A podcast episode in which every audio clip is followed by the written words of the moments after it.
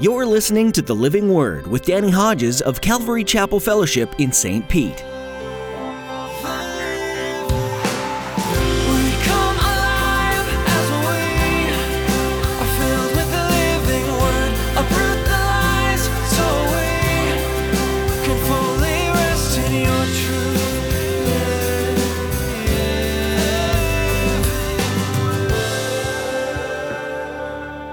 Love the world or anything in the world. If any man loves the world, the love of the Father is not in him. For everything in the world, the lust of the flesh, lust of the eyes, and the pride of life comes not from the Father, but from the world. The world and its desires pass away. It doesn't last. It's a lie. It's a lie. It doesn't last. It's a fleeting, fleeting, lying glory. And that's why Paul writes in Romans, I consider that our present sufferings aren't even worth comparing with the glory that'll be revealed in us. You can find a lot in this world, and the world tends to push you to fulfilling your desires here. Strive for fame or fortune or social status. But guess what? Those things, they won't last. Someday you'll be standing before God, and those things won't get you into heaven. Pastor Danny will be encouraging you today to remember where your eternal home is. It's in heaven with Jesus. You can give your life to Christ and follow him each day, and you'll find more fulfillment than you could ever imagine. Now, here's Pastor Danny in the book of Matthew, chapter 4, with today's edition of The Living Word.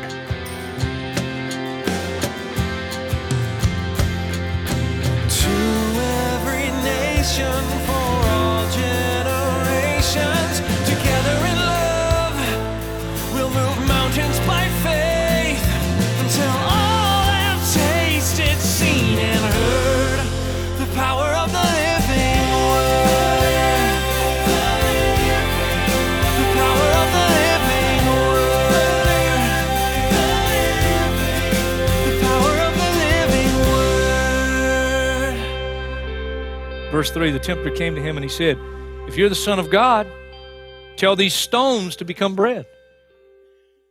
And it would have been nothing for Jesus to say, Stone, be bread, and the stones would become bread, and he could have satisfied his excruciating hunger. What does he do? Jesus answered, verse 4 It is written, Man does not live on bread alone, but on every word that comes from the mouth of God. There's my hero. There's my hero. Whoa, what a Savior. Oh, what a man. Then the devil took him to the holy city and had him stand on the highest point of the temple.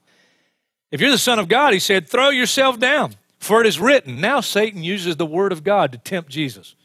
He'll command his angels concerning you, and they'll lift you up in their hands so that you will not strike your foot against a stone. Psalm 91, verses 11 and 12. What's this appealing to? It's appeal to his pride. Hey, do something glorious, you know? Call attention to yourself because, hey, you the man. And Jesus answered him, It is also written, Do not put the Lord your God to the test. Again, the devil took him to a very high mountain and showed him all the kingdoms of the world and their splendor.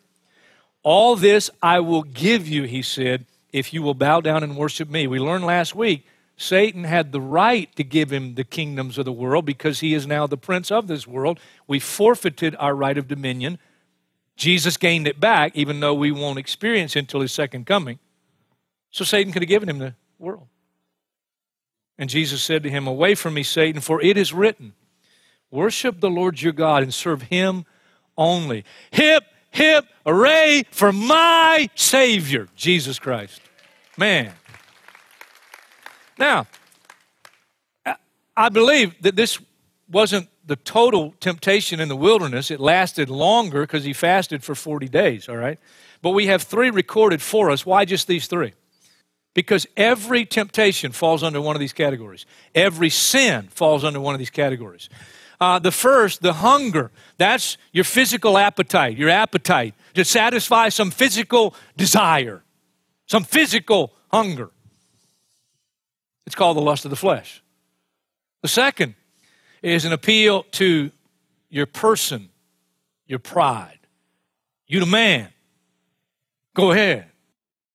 Gain some glory. The third is called the lust of the eyes. It's looking and seeing, oh, if I just could live there, if I could just could have that. That's what I'm looking for. It's the lust of the flesh, the lust of the eyes, and the pride of life. And every single temptation falls under one of those categories. Now, different circumstances. God, uh, Satan uses different people and all different scenarios, but every single temptation is under one of those categories: appealing to my pride, appealing to the lust of my eyes, or appealing to the lust of my flesh. Jesus was victorious over all those three, and He shows me the way. Shows me the way. Shows me the way to victory. What's the way? I have to be willing. I have to be willing to suffer. That's the only path because he's our example. He's the author and perfecter. And he says, Now, you want to be my disciple? Deny yourself. Take up your cross daily, daily, and follow me. Follow me. Boy, there's so many on this. Romans chapter 5. Romans chapter 5 and verse 1. Therefore, since we have been justified through faith, we have peace with God through our Lord Jesus Christ, through whom we've gained access by faith into this grace in which we now stand. And we rejoice in the hope of the glory of God. That's one day when we'll be changed. Not only so, but we also rejoice in our sufferings because we know that suffering produces perseverance. Perseverance, character, and character, hope. Did you hear how practical that is? Did you hear that? In other words, if I persevere, say no, am willing to suffer, I grow in character. I mature. And because I mature, I realize I really can, if I follow Jesus, live in victory in this cursed world. I really can. Peter learned this. 1 Peter chapter 4. 1 Peter chapter 4. And as you're finding it, listen carefully. In my devotional reading yesterday morning in the New Testament, I was in Matthew's Gospel, chapter 26, and Jesus has told his disciples uh, they will all fall away, and they all say, No, we won't. Peter says, Lord, they might, but I never will. I'll die with you. And then Jesus says to Peter, Peter, this very night, before the cock crows, you'll three times, three times you'll deny that you even know me. And Peter again said emphatically, Never happen, Lord. I will die with you. And of course, we know uh, Jesus arrested, they all scatter. Jesus standing before the Supreme Court. Peter's looking from a distance, warming himself at the fire. Somebody sees him and says, Hey, you're one of his disciples. He said, Not me. You've got the wrong guy. A little while later, another servant girl sees him and said, Oh, you're, you're one of. I can tell by the way you talk, your accent. You're one of his followers. Not me. And he curses. Third time, he begins calling down curses upon himself. I mean, he, he got the, the mouth of a sailor now, trying to prove he's not a follower of Jesus Christ. And then the cock crows. One gospel writer tells us when the cock crows, Jesus turned and looked, and eyeball to eyeball, Peter looked at his Savior. You know what it says after that? He went out and he wept bitterly, tears of repentance. He realized how he had failed after just hours before saying, No, even if all these guys fail, I never will. I'll die with you. And he failed. Thank God for grace and mercy. And that's what Jesus showed him there after the resurrection on that beach.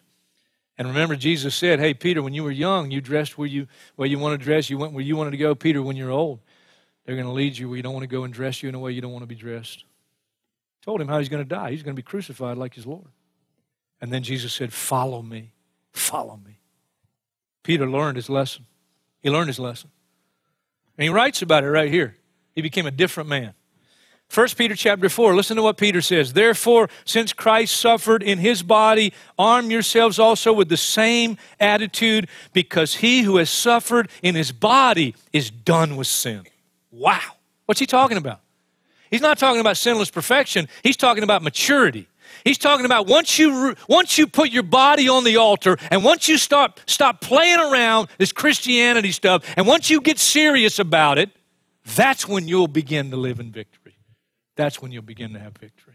You won't be up and down and failing and saying, I'll never do it again. You go do it again. And you're back at church, but you're not really mature and you're not going to be mature because you haven't really laid your life on the line.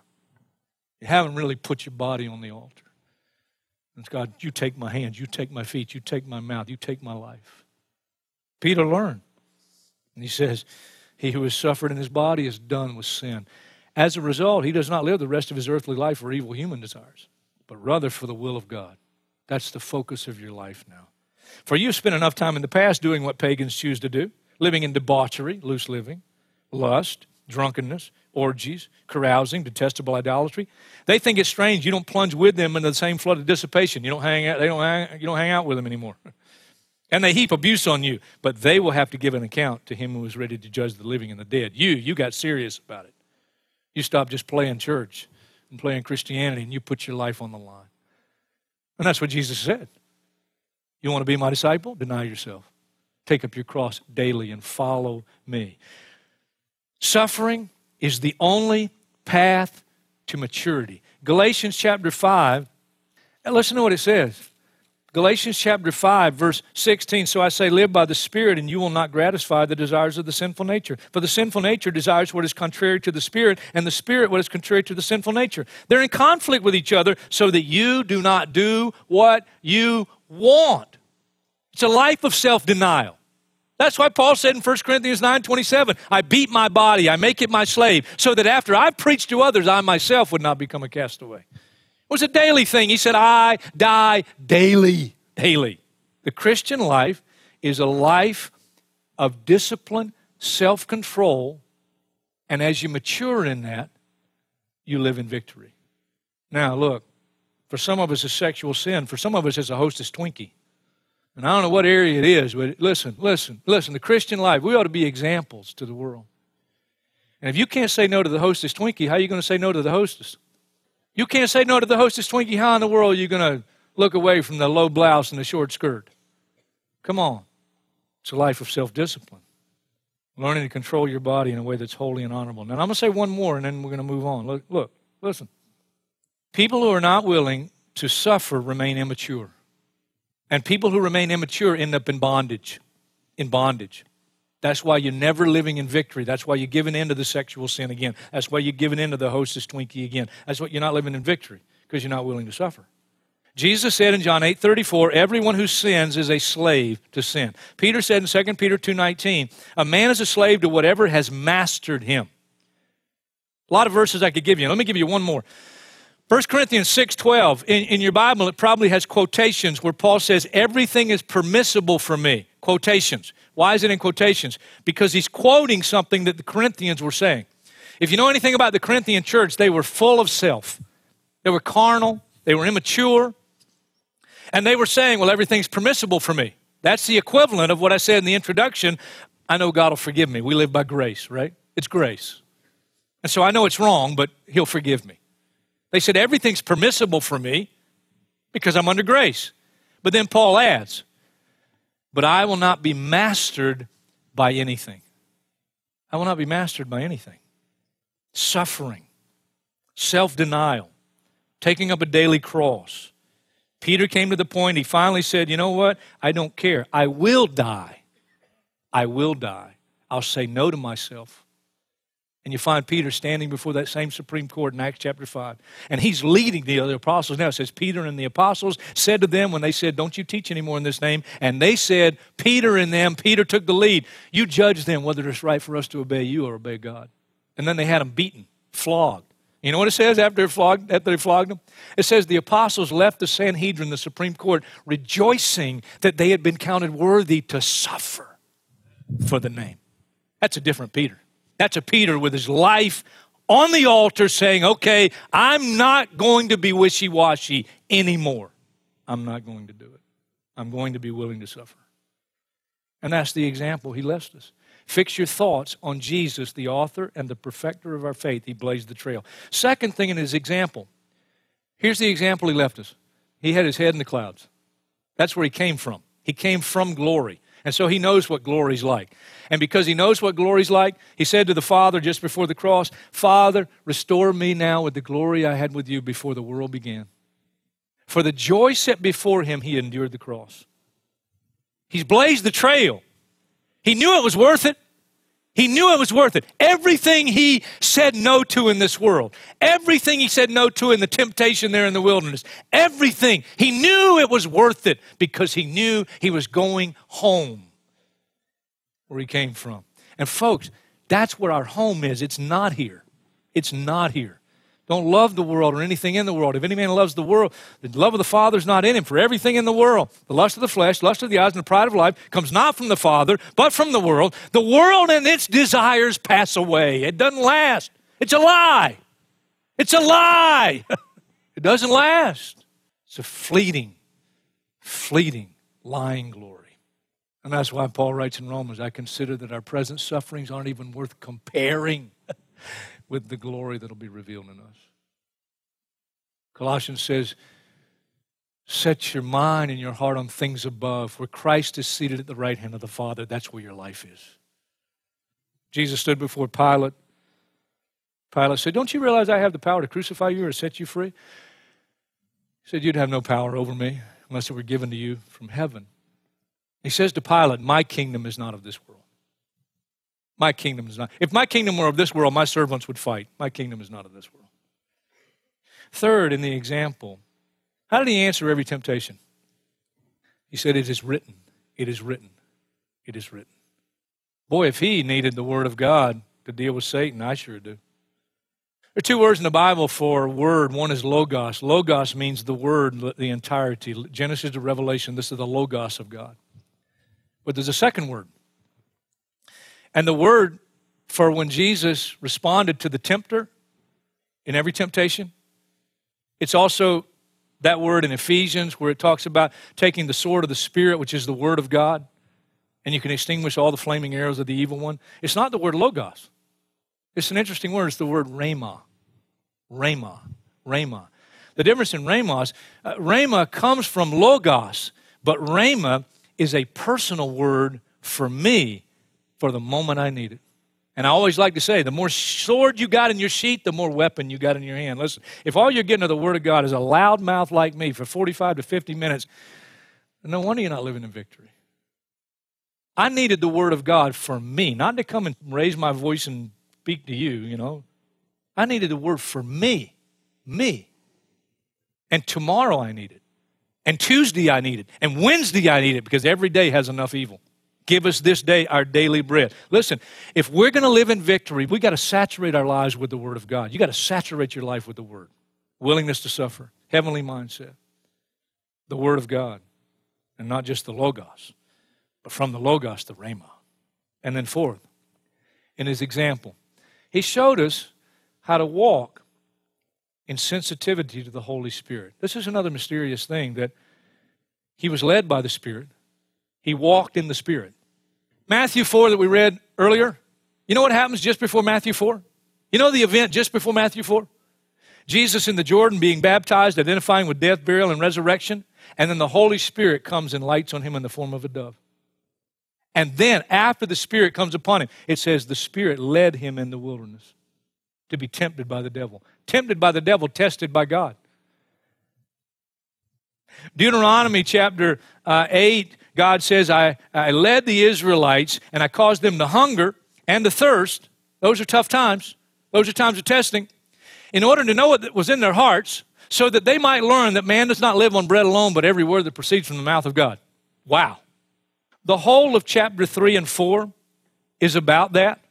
It goes back to the Israelites wandering in the wilderness and the Holy Spirit and the Word of God trying to get them to grab a hold to the Word of God, respond correctly, and listen to the Spirit. And three times, verse 7 of chapter 3, so as the Holy Spirit says, today if you hear His voice, don't harden your heart. Verse uh, 15, today if you hear His voice, don't harden your hearts. Chapter 4, for, verse 7, today if you hear His voice, don't harden your hearts. Then it goes on to say, For the word of God is living and active, sharper than any double edged sword, penetrates the dividing soul and spirit, joints and marrow, judges the thoughts and attitudes of the heart. Nothing in all creation is hidden from God's sight. Everything's uncovered and laid bare before the eyes of whom to whom we must give an account. And what he's saying there, after starting out in chapter 3, saying, fix your thoughts on Jesus, and then the rest is don't be like those guys that wandered for 40 years in the desert and never listened to the Holy Spirit and never responded correctly to the Word of God. And so they never, ever matured. And I wrote down for me, and I pass on to you, what they were like. Here's what it is rather than trusting God, persevering through tough times, they grumbled, they complained, they were unsubmissive to authority that God placed over them. they never developed an appetite for the manna, the supernatural food God gave from heaven, and the manna is Christ. Instead, they repeatedly said, We got to go back to Egypt. We had it much better off there, and we ate the leeks and the onions and the food of Egypt. That's where they were before Christ delivered them. That's their fleshly cravings.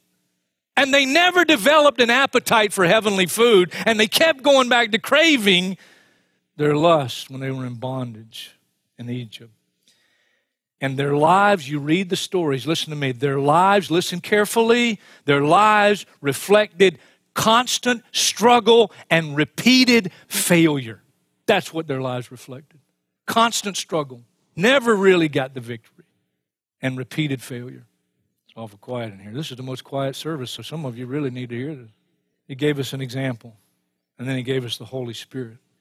And if I walk in the Spirit, Galatians 5, I read it, I won't gratify the lust of my flesh.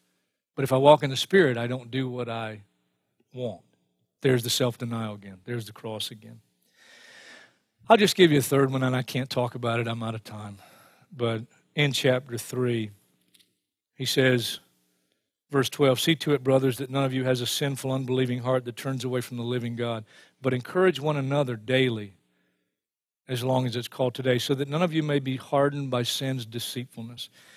I need to talk more about this, but I really don't have time. But here's just a simple question. Here's the third thing he's given us. He's given us his example, he's given us the Holy Spirit, and he's given us, listen, he's given us the body of Christ. He's given us one another.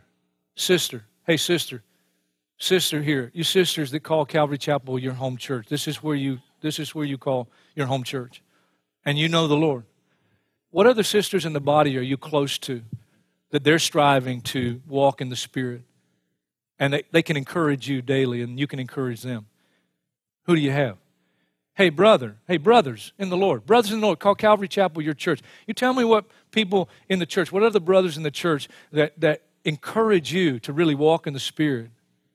You see, one of the worst places a Christian could be is attending a church service on a regular basis and never having close relationships with other brothers and sisters because we need one another. The Christian life was never intended to be lived in isolation. And that's why when Jesus told Peter, Peter, Satan has desired to sift you as wheat. What does that mean, practically speaking? You throw the wheat up, the wind blows, the chaff, and the true grain falls down together. What Jesus was saying is, Satan's trying to get you away on your own out here. And that's what happened that night when he denied the Lord.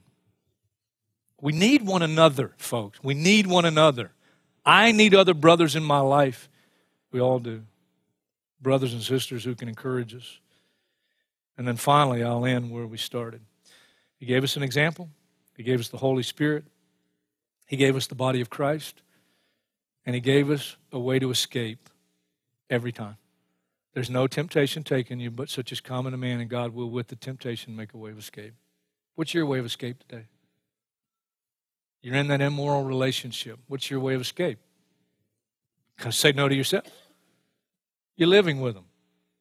You're not married. Come on. The boyfriend, the girlfriend. Guy last night came up to me after the service and said, I, I really got to tell somebody I want to be free. I'm addicted to pornography. That's the first step, your freedom. You, stay in hiding, you'll never be free. You keep it covered, you'll never be free. You got to confess it. Put your life on the altar. Put your life on the altar. And begin to make some decisions. Get in fellowship.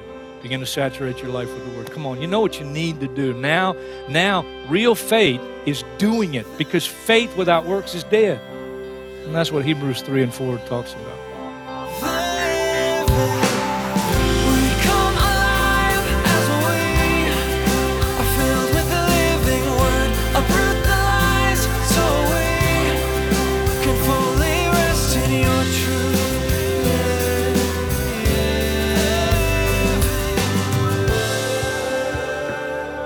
We're so blessed to be able to share the Word of God with you on each new edition of the Living Word. Thanks for being a part of our valued listening audience. Pastor Danny will continue his study in the book of Hebrews next time, so we hope you'll join us again. We'd like to take a moment and ask you to consider partnering with us as we continue to share the hope of salvation with the world. Would you join us in praying for the listeners of the Living Word? Pray that God would touch each person with His love and open their hearts to the truth of His Word. Please pray for us also. We want to continue following God's plan for this program no matter where He asks us to go. We know the power of prayer, and we appreciate you doing this for us. Would you also ask the Lord about contributing financially to the Living Word? This program is professionally produced to provide the best quality messages possible, so as not to distract from the message of the Bible. That does incur some costs, however, so if you feel led to give, visit our website at ccfstpete.church and click on the online giving guide under Forms. Any and all amounts are greatly appreciated and will be used to share the good news of Jesus' love for the world. Thank you for praying about this. That website once more is ccfstpete.church. With that, we've come to an end of our time with you today. We pray that God continues to bless you as you study His Word and open your heart to His unending love and grace. Thanks again for tuning in today to the Living Word.